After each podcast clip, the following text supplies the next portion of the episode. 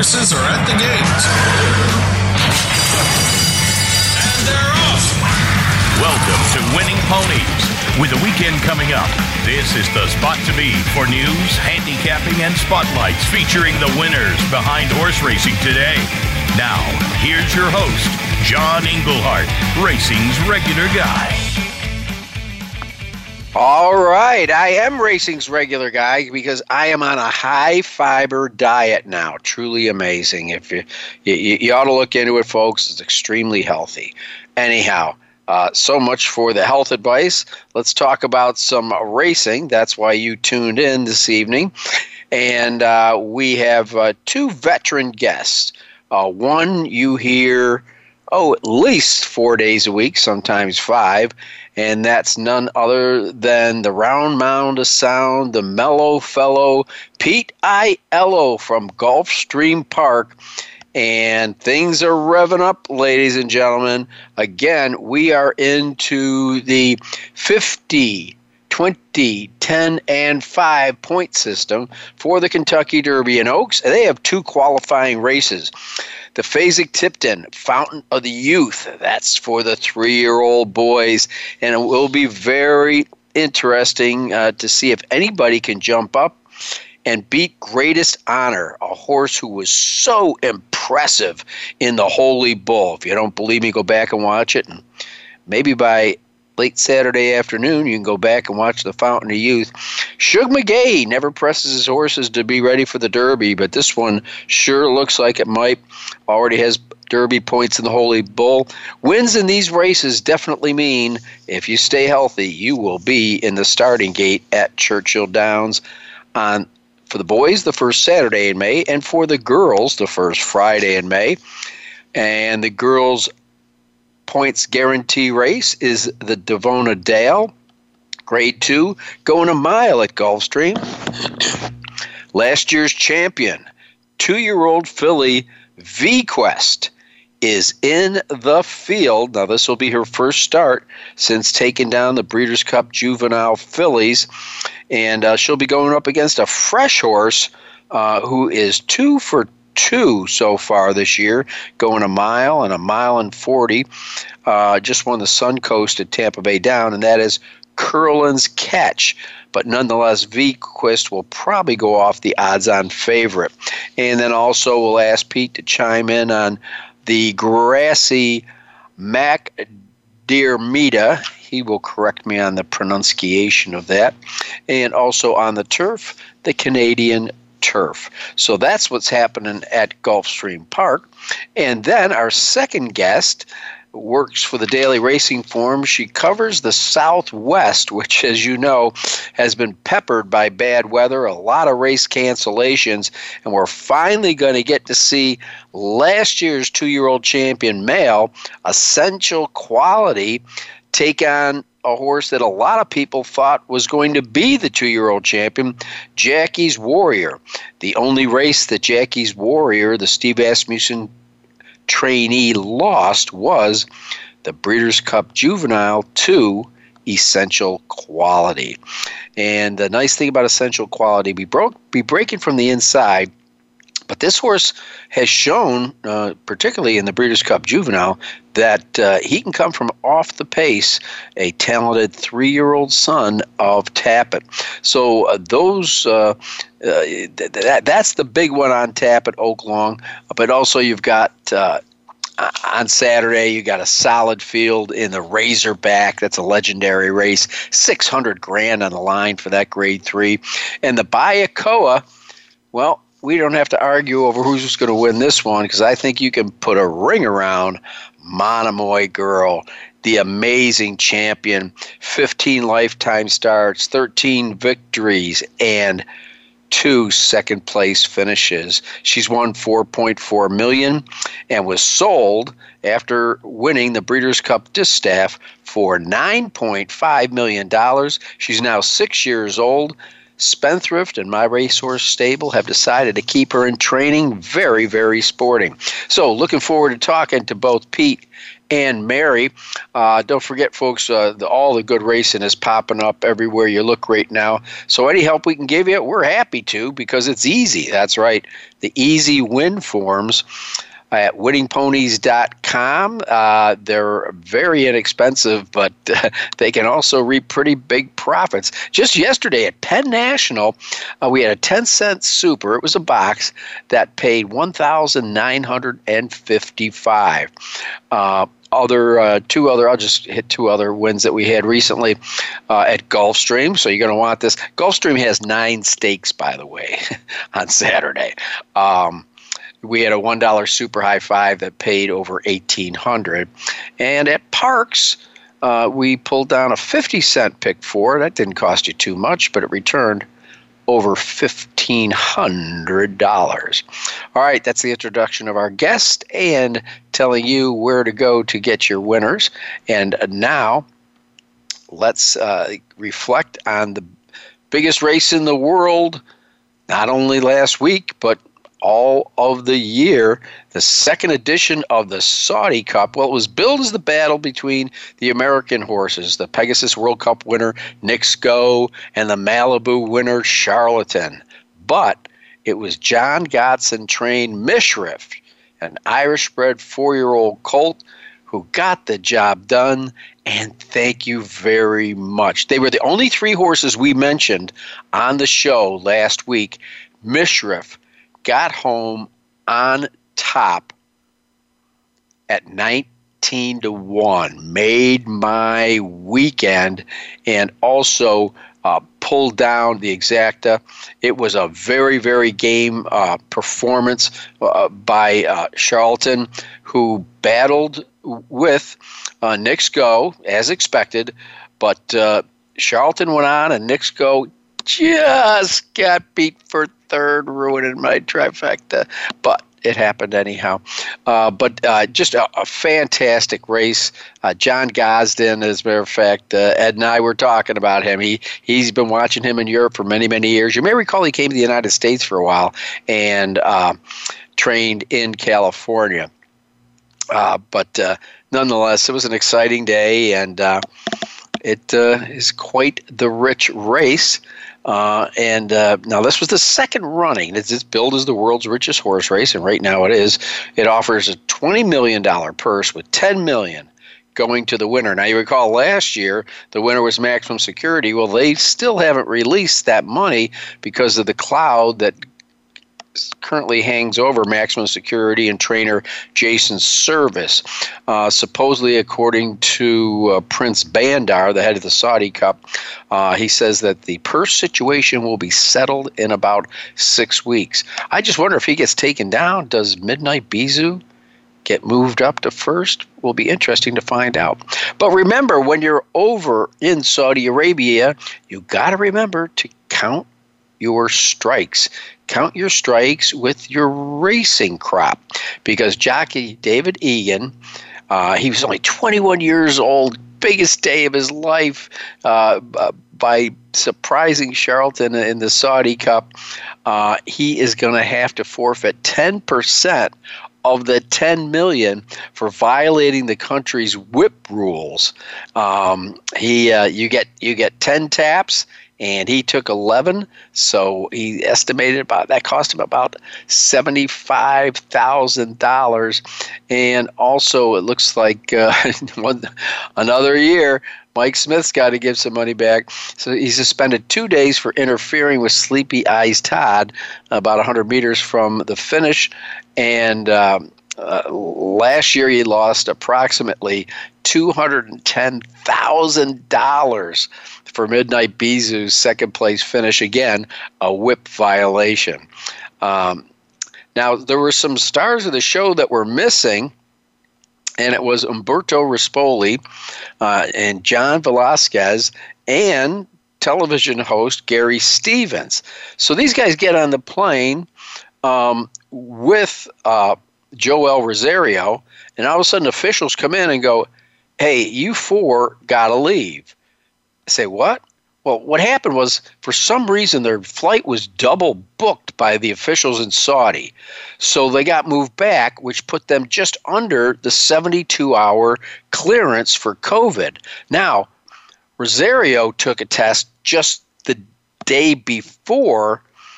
Uh, he had took a, paid $400 for a personal test, and so he got to go. Now, in, in the Saudi Derby, uh, they released him from his previous assignment on Pink Kamehameha, a Japanese horse. He got to ride Cowan, who put in a strong second, but Pink Kamehameha won the Saudi Derby. Ouch! That one hurt a little bit. So it was just a strange series of events. But uh, uh, why it all happened, we don't know. Meanwhile, uh, Johnny V got got hung up uh, with his uh, with, with, with his flight connections. So uh, uh, he he wasn't able to show up either. And uh, but they did they did find out the replacements. Okay, uh, Flavien Prat got Jockey of the Week, a very good week. He won all three stakes races Santa Anita and also registered his 1,000th North American victory. So uh, this guy is something else. He gets Jockey of the Week, voted by the Jockeys Guild. You know, he's born in France, but he has been killing it since he came over to the West Coast. He's the reigning Winter Spring Champion jockey and his the current meet leader. Um, in a remarkable span of only six years, he's collected 11 Southern California riding titles and is currently tied for 13th with retired Hall of Famer Donald Pierce on Santa Anita's all time winner spring, and he is still a very young man. His weekly stats 12 wins from 26 mounts, win percentage of 46%, 73% in the money, and he took home over a half a million dollars. Well, put this under the no surprise to me column. Churchill Downs intends to put Arlington Park up for sale, calling it a unique redevelopment opportunity. Uh, so they merged with Arlington back in the year 2000. But the good news, if there's such a thing during your swan song, is they are committed to Arlington's 2021 race dates. So there will be racing. If you haven't made the trip ever to Arlington, you've only got this season to do it. Now, they say they're going to relocate Arlington's racing license. I'm kind of willing to back that bet. We'll find out what happens. Stay tuned, everyone. Now, there is another Derby points race, uh, the lone uh, Kentucky Derby race under the Kentucky Derby prep season, and that'll take place on Friday evening, the John Battaglia Memorial. And uh, coming in is Gretzky the Great. Now, this horse has been a turf specialist most of its life, but, uh, you know, won the Grade 1 Summer Stakes. So you got a Grade 1 winner. And, uh, you know, what, what can I say? There's, uh, you know, not, none even close to that in this race. Uh, maybe the main competition might come from Like the King. Also in the race, there are only five horses that are nominated to the Triple Crown, but you got a pretty stacked field uh, going to post. Uh, a field of 12 will race in the John Battaglia Memorial. Again, uh, that's tomorrow night, ladies and gentlemen, Eastern Standard Time at 8:16. And there's also the final Kentucky Oaks prep season race, the Cincinnati Trophy, which basically is at this point a non-winners of two. It serves as a prep for the Bourbonette Stakes. So uh, we do have a Derby points uh, race in the Battaglia and the Cincinnati Trophy. If you're looking for some action tomorrow night, you can find it at Turfway Park. All right. Coming up after this break, uh, we're going to be talking to Pete Aiello, and then we're going to be talking to Mary Rampellini, who covers the Oaklawn uh, uh, section. And Sam Houston and all the other tracks. Want to find out what it's like. She's from Texas. I don't know if she's ever seen snow before, but uh, she saw plenty of it at Hot Springs as they've been delayed uh, two weeks. But we're finally going to get to see that great matchup in the Southwest Stakes. Okay, well, that's a look at all of the updated news and a preview of our guests. And we will be back with you right after this break. I'm John Englehart. You're listening to Winning Ponies.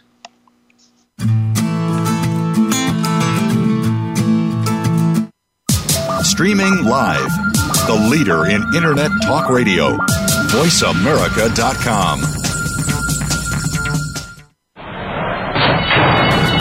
And they're off. What? Can't make it to the track? You can still get all the action with winningponies.com, the home of the easy win form, the most accurate predictions on thoroughbreds, quarters, and Arabian horses at most American and Canadian tracks. Whether it be the Triple Crown, Breeders' Cup, Travers, Haskell, or your daily races, don't worry, let winningponies.com make some money for you. Pick, bet, and cheer on live racing from Woodbine and Mohawk Park. Thoroughbred and harness action. The wagers are just the beginning. Watch award-winning broadcasts covering both breeds, incredible battles contested over the most unique grass course in North America. Experience the full fields with over 130 thoroughbred and 160 live harness days. Get access to free handicapping material and join the ranks of Woodbine and Mohawk Park players from all over the globe. For more information, visit woodbine.com. Stimulating talk Gets those synapses in the brain firing really fast. all the time. The number one internet talk station where your opinion counts. VoiceAmerica.com.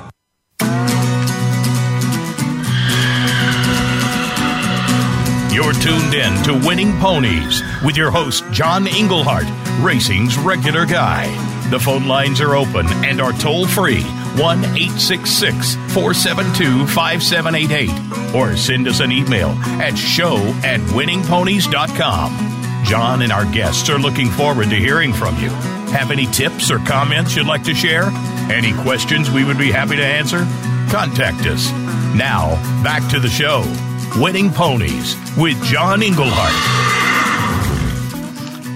All right, and with me now is Pete Aiello. If you watch TVG, you hear his name about 10 times a day.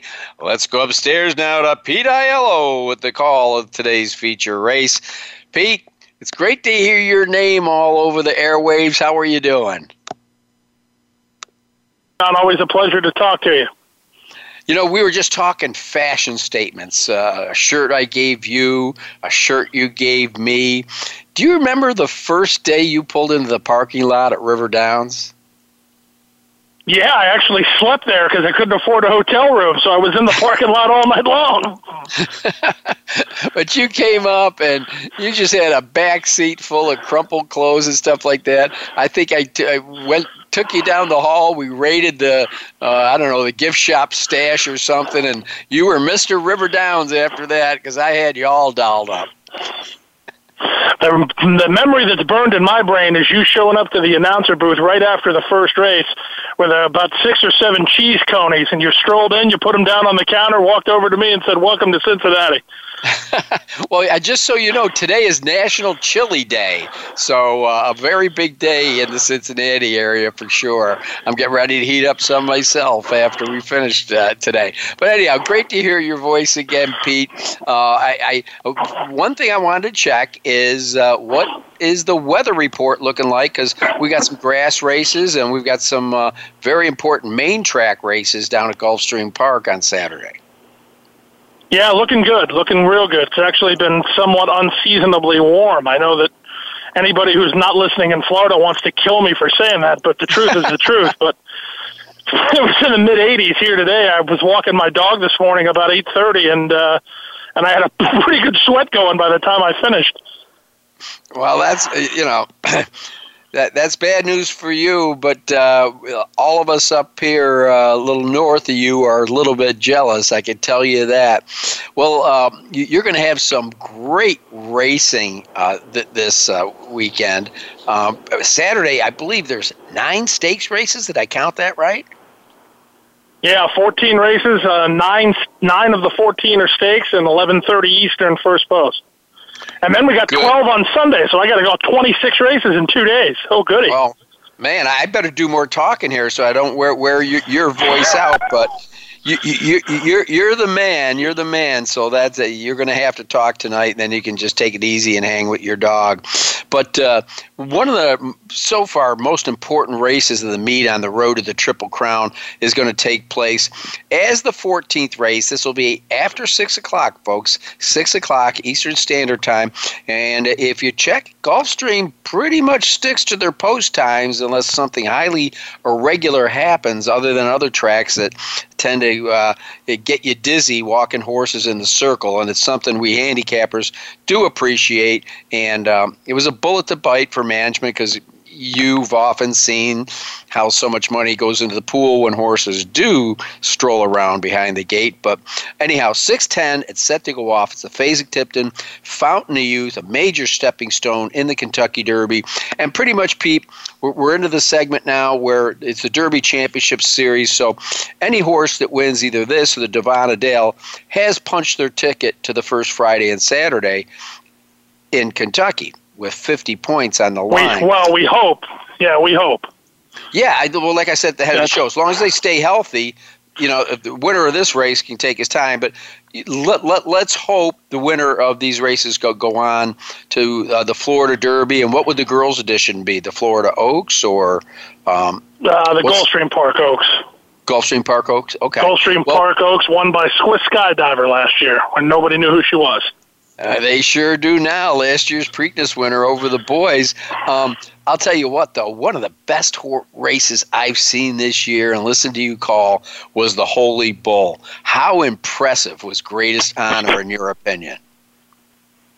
Uh, he's very good. I mean, if you go back and watch his race when he broke his maiden, aside from the fact that he was the wise guy special of the week, I mean, he really hammered him at the windows.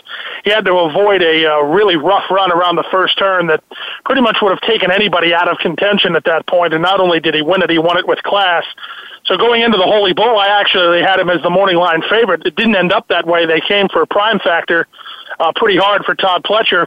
Prime Factor is going to rematch with him in the Fountain of Youth, but uh, Greatest Honor ran by Prime Factor at the top of the stretch like he was tied to the quarter pole. So the fact that we got a little bit more ground to work with, to me, just seems like it's Greatest Honor's asset and Prime Factor's detriment. I don't know. Yeah, and uh, looking at this horse's pedigree, it certainly uh, was bred to go a mile and a quarter.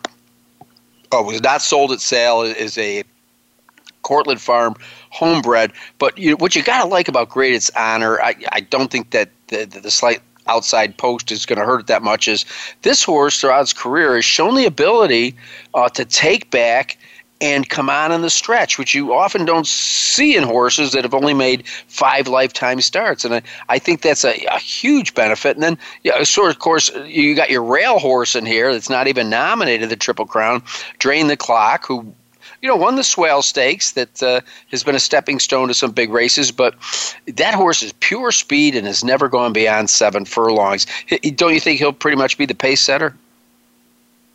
Yeah, you have to think so. You'd have to think that uh, drain the clock with the rail draw is going to gun for the lead, and then Prime Factor is going to try to sit on his flank. I would assume that would be the plan. I don't think that it does anybody any good if Prime Factor tried to go after drain the clock. And uh, I know that I'm good friends with Edgar Zayas, who rides drain the clock, and he had. Uh, he and I were talking before this horse started the first time down here in, in the winter meet, that is, and uh, he was asking me about another horse that he had in a grass stake that day, and I said, "Never mind that. You're riding drain the clock." I said, "That's the money ticket."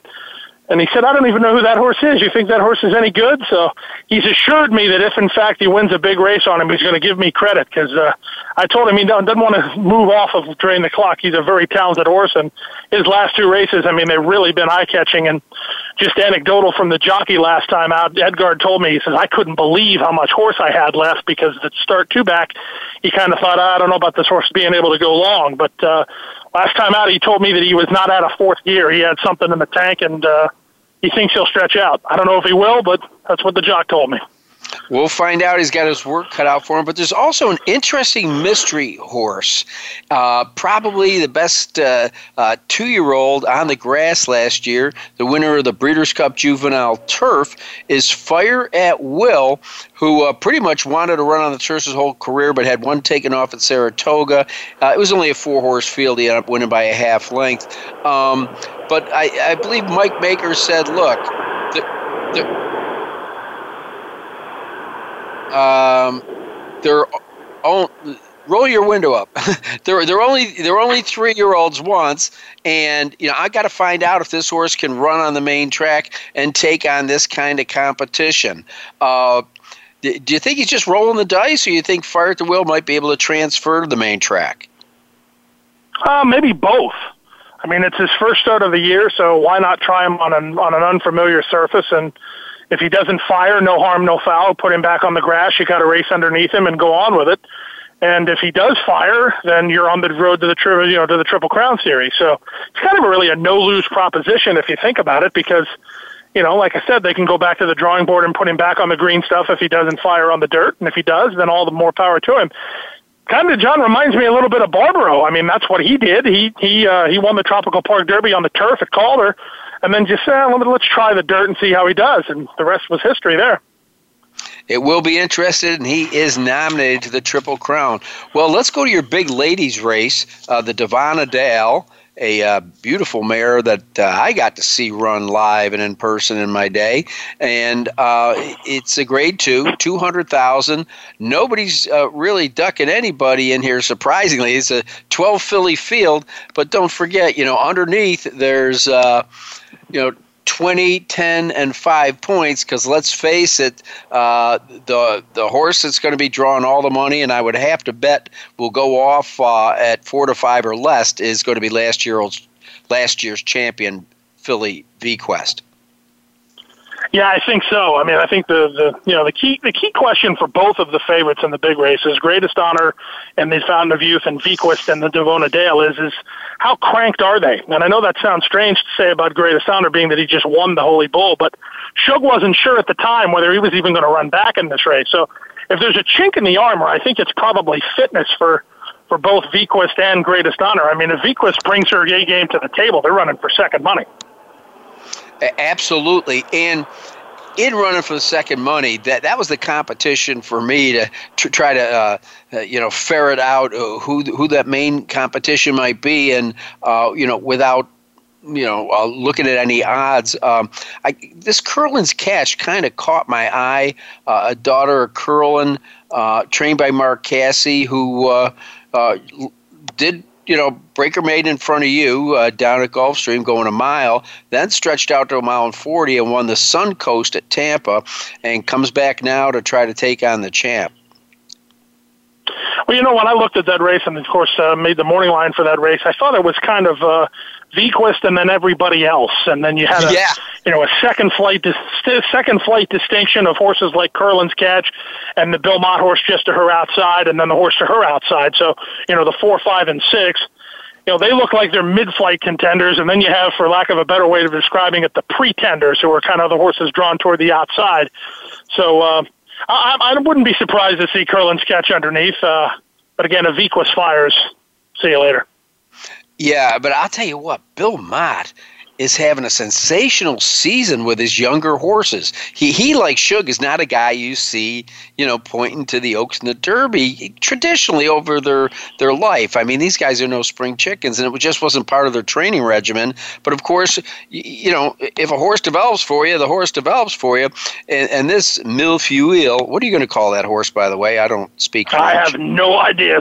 Right now, for the purposes of your and I's conversation, the French sounding name. well, uh, but this horse has gotten faster every race the longer it goes. Now it's actually going to pull back from a mile and an eighth uh, when it just missed it in, in the the Demoiselle uh, at Aqueduct. That's a Grade Two race and only her third lifetime start. So as they say, she could be any kind. It, it will be very interesting. Well, we're talking with Pete Aiello, the uh, handicapper and track announcer uh, at uh, beautiful Gulfstream Park.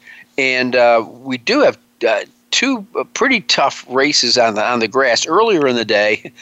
earlier in the day, you better finish your breakfast at twelve fifty five. It's the fourth race already.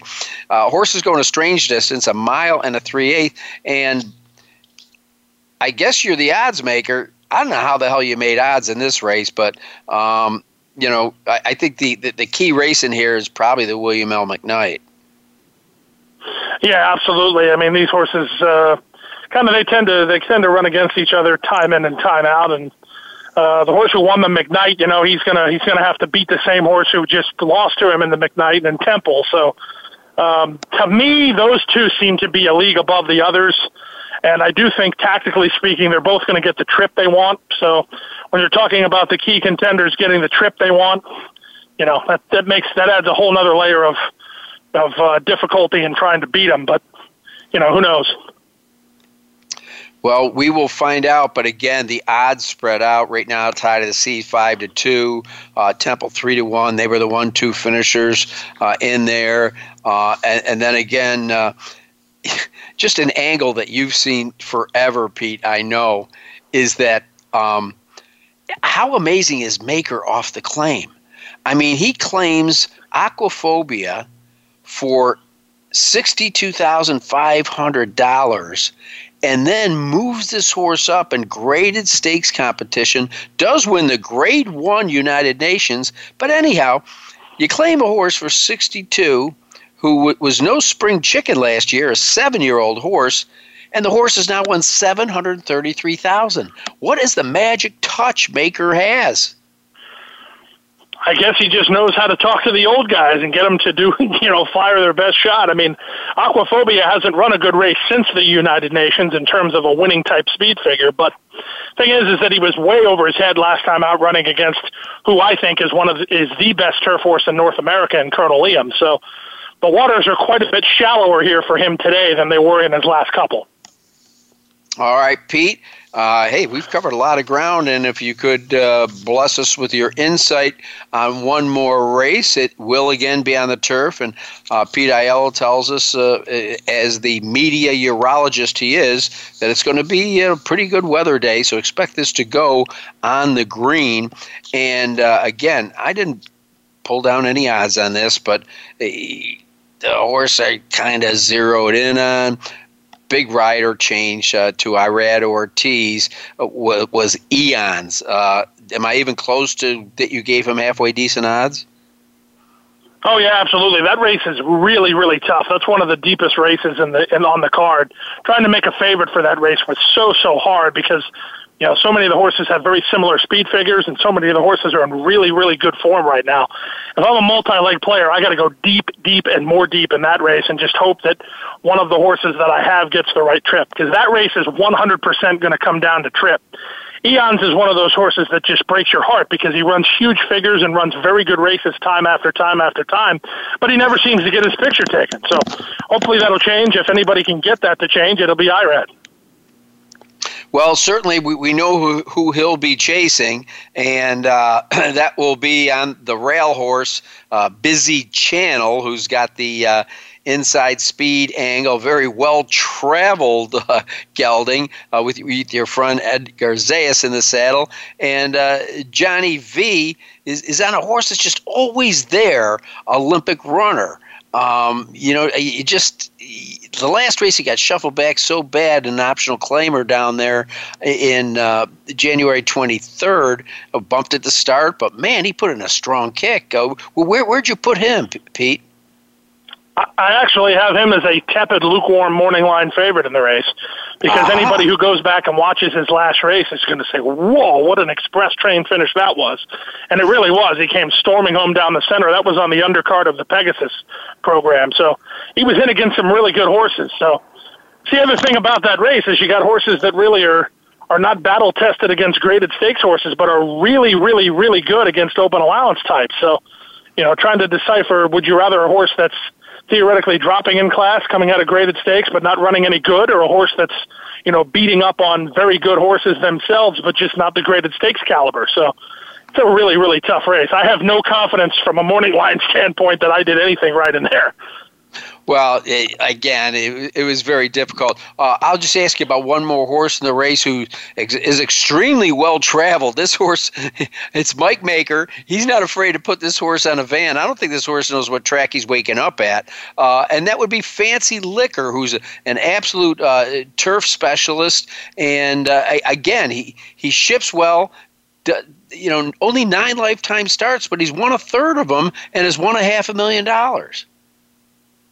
The problem with that horse, if there is the devil's advocate, and of course, you know, I try not to poke too many holes on horses that are going to be good prices, but looking at that race, if he runs some of the races that he ran last year against this field, he'll be very, very tough. But what has gone wrong with him in the last couple of races? They have been very, very poor, and he really has no excuse for him either. So Maker's got to Maker's got to reach down deep in the well and get him to turn himself around because the old fancy liquor would be fine, the new fancy liquor not so much. All right, Pete, I lied. I'm going to reach out to you for one more horse before I let you go.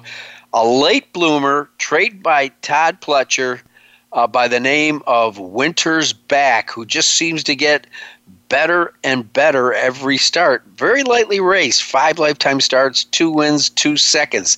Uh, you give him a, a, a nod to get a piece of the price? Absolutely. I don't know about getting a price on him, but uh, you know he was he was right against uh, Olympic runner in his last race. And the key thing about it is what you've already said about that horse is he seems to be getting better. I don't know that we've seen his A game, and if there's anything that we know about Todd Pletcher, or at least over the last 90 days, it's that he can unleash a turf horse out of nowhere because, you know, 90 days ago, nobody who knew who Colonel Liam was, and now he's probably regarded as the best turf horse in North America. So uh, Winters back had a really good run last time out. If he can build on that, I can see him not only running well, I can see him winning the race. Well, uh, Pete, thanks for uh, running just a little bit over eh, because I asked you to. And uh, all I can say is, on a personal note, I, have had so much fun knowing you as, and, and following your career of course, your big break was at Cincinnati's racetrack, River Downs. But you know, uh, you know, Oaklawn Park, Hialeah, Gulfstream Park West, and then the Biggie Gulfstream Park. It's been an absolute pleasure, and I, I can't say your race calling's got that much better because I always thought you were that good. Well, you know what? Here, I'll, I'll go off into la la or off into the weeds for a moment. So, you know, a couple of the key phrases that uh, I've been unleashed and, and known for now, especially on the Twitter world, you know, in social media land, is everybody loves to call me Easy Money now. But the genesis of Easy Money came from River Downs. I, you know, that was one of the phrases that I just kind of tinkered around with when, you know, Joe Woodard would be 15 in front at two to five, and there was really nothing else to say. And it's funny to me and surprising to me at the same time and very gratifying that, you know, between that and as you remember, I used to start the day in Cincinnati with racing at River and now it's synonymous with me saying racing at Gulfstream, which I did purely as, almost as tribute to the fact that I did it at River Downs. So, you know, I remember back in the day there were some wise guys that said, "Ah, you'll never make it to the big time. That shtick will never get over with the big, you know, with the big horse fans. And that's not only incorrect, it's quite the opposite, that it proves that it doesn't matter what level of announcing that you're at and what level of racetrack that you're at. People appreciate genuine passion and excitement. And if there's something that I have a little bit more of than some other folks, it's genuine passion and excitement for the industry. Present company excluded, by the way. well, Pete, it's great. I, and uh, you, you pretty much said it all. I thank you so much. I know you got a lot going on. Go take that dog for another walk, Pete. You won't, it's cooled down down there now. And thanks a million for being with us on Winning Ponies. Okay, I'll be, I'll be listening all day Saturday. It's supposed to rain. I'm taking care of a farm in Kentucky. Going to take care of the horses and the dogs and listen to you all afternoon, brother. Sounds great, my brother. Tell Mary I said hello. All right, take care. All right, Mary being uh, Mary Rampellini, that's coming up next. Take a quick break. Let's get Mary on the show as quick as we can. You're listening to Winning Ponies.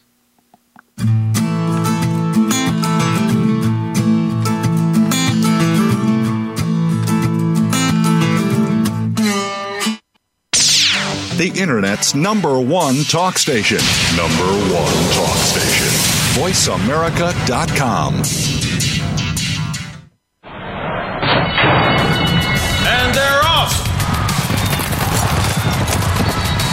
What?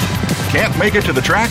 You can still get all the action with winningponies.com, the home of the easy win form, the most accurate predictions on thoroughbreds, quarters, and Arabian horses at most American and Canadian tracks. Whether it be the Triple Crown, Breeders' Cup, Travers, Haskell, or your daily races, don't worry, let winningponies.com make some money for you. Pick, bet, and cheer on live racing from Woodbine and Mohawk Park.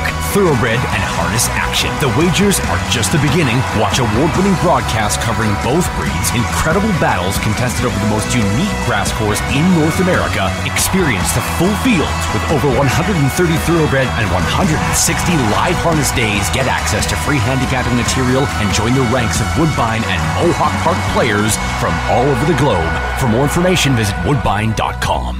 Follow the Voice America Variety channel on Twitter. Our hosts always have something to say, and we know that you do too. We tweet on today's hot topics, and you're welcome to follow us. Speak up and join in at Voice AM Variety. That's at Voice AM Variety. Streaming live, the leader in Internet talk radio, voiceamerica.com.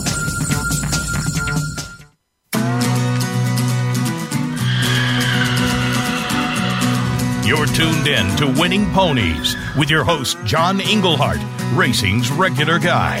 The phone lines are open and are toll free 1 866 472 5788 or send us an email at show at winningponies.com. John and our guests are looking forward to hearing from you. Have any tips or comments you'd like to share? Any questions we would be happy to answer? Contact us. Now, back to the show. Winning Ponies with John Englehart. All right, and with me, the woman that uh, Pete Aiello said, make sure you say hi to Mary for me. That would be Mary Rampellini, who kind of covers the Southwest for the Daily Racing Form. Uh, I guess that the, the last couple of weeks have been tough. First of all, she's a girl from Texas, so I guess she had to wake up every morning and turn the TV on, see what the weather report was, and figure out, am I going to be covering any races at uh, Sam Houston or Oaklawn Park? Uh, well, what are my job duties today? Because nobody's running. Has it been tough, Mary? And, and I send Pete my best too. He's he's great. Both of you guys are very uh, wonderful, enthusiastic folks for racing, and I always appreciate that. But uh, yes, back to your point that it, it was unusual to have a situation where I had no racing at Oaklawn Park, Sam Houston Race Park, and Delta Downs uh, due to this winter storm system that was uh, you know, not only dropping a lot of snow uh, in the area, but also canceling out electricity and water, which led to some of those cancellations as well. Uh, as far as Sam Houston had some issues with electricity, so it was, yeah, it was a far-reaching storm with regard to the racing area I cover. Now, I, I, know you're a Connecticut native, but did you spend most of your time a, a, as a young girl uh, alongside your father, Ralph, who was the racing manager for uh, Nelson Bunker Hunt in North Texas? Uh, yes, you know, I I was born in Connecticut, and my family is from Connecticut and, and lives there still. The majority of you know relatives, and uh, but uh, I went to Florida pretty quickly after. My parents were in Florida, so I, I went back home with them. they went back to Hartford, so I was born there and then, yes, I spent a lot of years in Texas because of my dad's um, responsibilities um, at uh, the Circle T Ranch there in North Texas, which is where uh, Mr. Hunt's uh, racing operations were actually based out of as far as organizing uh, things from a racing manager standpoint. And then my dad had the yearlings to uh, train there for him. So, so that was home base for a long time. So yeah, the weather is uh, unusual for me um, in that I really didn't grow up in, in Hartford. Yeah, well, you, your father, he had a real easy schedule. He only broke a crop of like 100 to 120 yearlings each year, right? That's that's what Dad did. Yes, yeah, my dad worked very hard, and um, um, yes, yeah, he's and he could tell you every pedigree on every horse by memory. So yeah, it's well, uh, it was a, a fun upbringing, but I know it was very demanding on him. Well, I, have been following you, all of your, shall I say, updates at the Daily Racing Form because uh, it's like so and so shipping in, uh, keep me in mind is out so and so, you know, the Southwest delayed another week. I mean, you know, it just it seems like you're the lead on the the right hand column of Racing Form every day, giving us late breaking news of what what is or what isn't going to happen. Uh, particularly in Oaklawn Park, that we I'd like to steer you to right now because you are going to have is for such well, I guess it I, I, guess I could say early in the season. Um, you know, you know the, the Southwest Stakes. I mean, to think that the Southwest, that is a 10 4 2 1 Derby points race, would uh, draw the quality of last year's champion, Essential Quality, and the horse that thought perhaps he might be the champion, Jackie's Warrior. What a fantastic field for the Southwest. Oh, it's a, yes, uh, John. It's a tremendous field, and it had that promise from uh, you know before the meet started because guys were targeting the race, um, uh, you know, and uh, I think part of the appeal is that mile and a sixteenth distance for some of these horses coming back off layoffs, and um, you know the timing of the race, uh, how things worked out with the the, the multiple delays because of the weather. Uh, the field's gotten a little bigger, so they they had um, Spielberg ship in, and he's a grade two winner. He's certainly a very nice addition to this field uh, that which unfortunately lost keep me in mind because of the weather who's based here at Oaklawn, but we'll see him in the Rebel coming up pretty quickly. So yeah, it's a very strong field, certainly essential quality. Uh, and Jackie's Warrior will have a lot of eyes on them Saturday. They will, they will, and um, the horse that uh, I imagine has been a head scratcher for Baffert, who I know has had a lot of success at Oaklawn Park over the years. Uh, Spielberg, I mean, the horse sold for a million dollars, um, but he's only won a petty 263, but really kind of fell flat in the Robert B. Lewis last time. Now, he was bumped, but he never rallied after that, and uh, he's bringing in Martin Garcia, who's kind of his you know, second string go to guy in, instead of Flavien Prat or uh, now John Velazquez, who's been riding uh, for for him. So yeah, I, I think the biggest part of the conversation um, is essential quality. Now I know he drew the rail, but uh, th- this uh, Son of Tapit has shown the ability to, to rate off the pace, which is so hard with young horses, and to still get up and know where the finish line is. I mean, uh, uh, Jackie's Warrior, I think without a doubt, will be the pace setter and might be playing catch me if you can. And, and then you look at you look at the, the players in here. Okay, you got essential qualities trained by Brad Cox, who's batting 27% at your meet, and 1% better is uh, Hall of Famer Steve Asmussen. He's at 28%. But, you know, you put a line through that horse's Breeders' Cup Juvenile, and uh, he's going to be showing his heels to the field early on.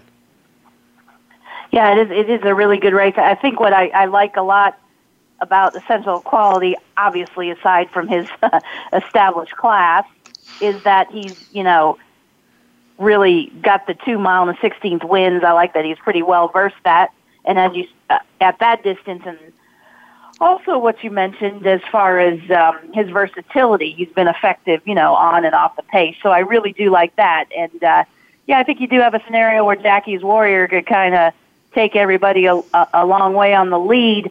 Um, Spielberg coming out of California, though, I know he has a little he has a little get up and go, so he might. Uh, might be, uh, you know, sitting right there off Jackie, or maybe going with Jackie a little bit. I'm, I'm not quite sure. I know Jackie's Warrior is very, very quick horse.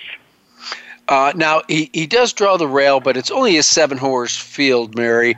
Um, so it, it shouldn't be too far from uh, you know, a technical aspect for uh, Luis Saez, who's been his regular rider uh, in both of his Grade One wins. Uh, it, it, just seems to set up for him great. I mean, two for two at the distance uh, for a young horse, and God, Brad Cox has just been so on fire these days. Uh, it, it's just going to be a great race. It's going to be two good horses. There's no doubt about it. That I don't think, unless somebody stumbles at the start, that that's the way it's going to set up. It's going to be uh, Jackie's Warrior. We'll see how uh, Steve Asmussen has maybe trained him to rate a little bit.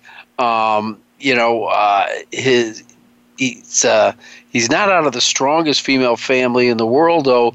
His his mother uh, was claimed seven times, and she went on to run fifty four times and win just short of a half a million dollars. That's one hard knocking mare without winning oh, a stakes love, race.